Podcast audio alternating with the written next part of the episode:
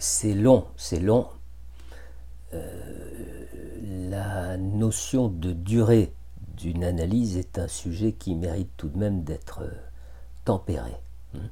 Le premier point à souligner, c'est qu'une analyse il y a un siècle était la plupart du temps quotidienne, ce qui n'est plus le cas de nos jours. Le rythme de deux, trois ou quatre séances par semaine est devenu euh, très rare euh, et n'est réservé qu'à des analysants dont l'emploi du temps est, dirons-nous, suffisamment souple. Bon, la règle la plus commune, c'est la fréquence hebdomadaire, idéalement bi-hebdomadaire. Et donc il n'y a strictement rien d'étonnant à ce qu'une analyse de nos jours dure bien plus longtemps qu'il y a 100 ans. Et puis, et puis il y a un second point qui mérite d'être euh, souligné, et le psychanalyste Jean Clavreul l'avait pointé avec beaucoup de pertinence dans l'un de ses ouvrages. Il écrivait que euh, on peut avoir été pendant plusieurs années sur un divan sans qu'aucun travail psychanalytique n'ait été seulement ébauché. Et Clavreul allait beaucoup plus loin. Hein. Il, affirmait avec beaucoup de force, il faut bien le dire, il y a un nombre extrêmement important de gens pour lesquels on a fait euh, un contrôle qui a duré 5 ans, 6 ans, et où l'on a pu se convaincre véritablement que d'une chose, c'est que cette personne ne comprenait rien et ne comprendra vraisemblablement jamais rien à quoi que ce soit de ce qu'est une psychanalyse. Et pourtant, pourtant, euh, un très important travail analytique peut aussi se faire en l'espace de quelques séances. Euh, regardez, voici un patient de 35 ans qui vient consulter, dit-il, euh, parce qu'il ne se comprend plus. il, il, a l'impression de ne plus être lui-même, de ne plus se reconnaître, de saboter son couple et, et sa paternité à venir, là, toute proche. Ce patient a un statut de cadre dans l'informatique. Il est marié depuis deux ans euh, environ et sa femme vit le troisième mois de sa première grossesse. Et euh, il dit, depuis que ma femme m'a annoncé qu'elle est enceinte, je suis devenu très agressif avec elle.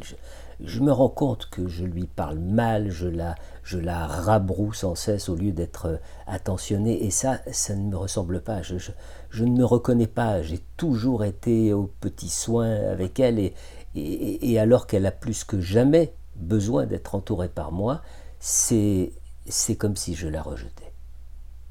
Alors, que se passe-t-il dans la vie de cet homme? Qu'est-ce qui est en train de se rejouer pour lui?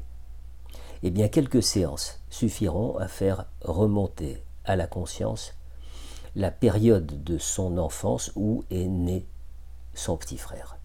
Une période où, naturellement, hein, sa mère a dû prodiguer des soins au nouveau-né et où le patient s'est senti abandonné par elle.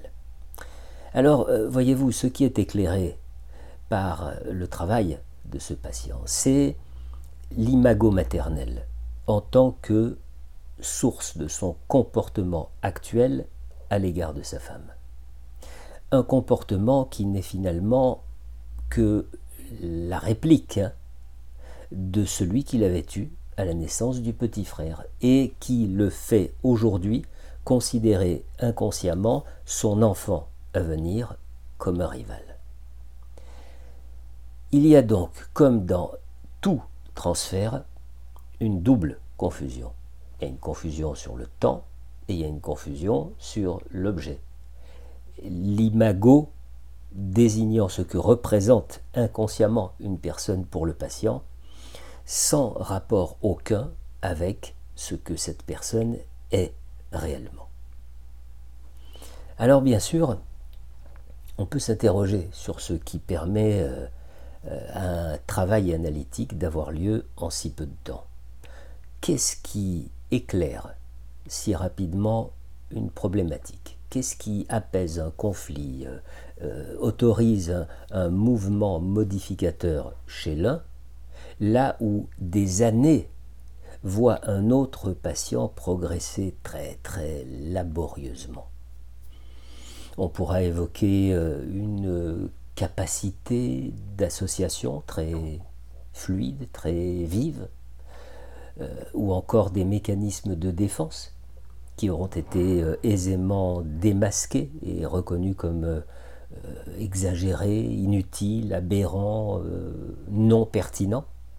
On pourra aussi bien évidemment vérifier l'installation quasi immédiate d'un transfert euh, un transfert devenant tremplin et autorisant une élaboration fructueuse, oui, on peut, on peut évoquer euh, de très nombreuses raisons, mais aucune, aucune d'entre elles ne pourra jamais faire l'objet d'une systématisation, parce qu'une analyse est toujours singulière.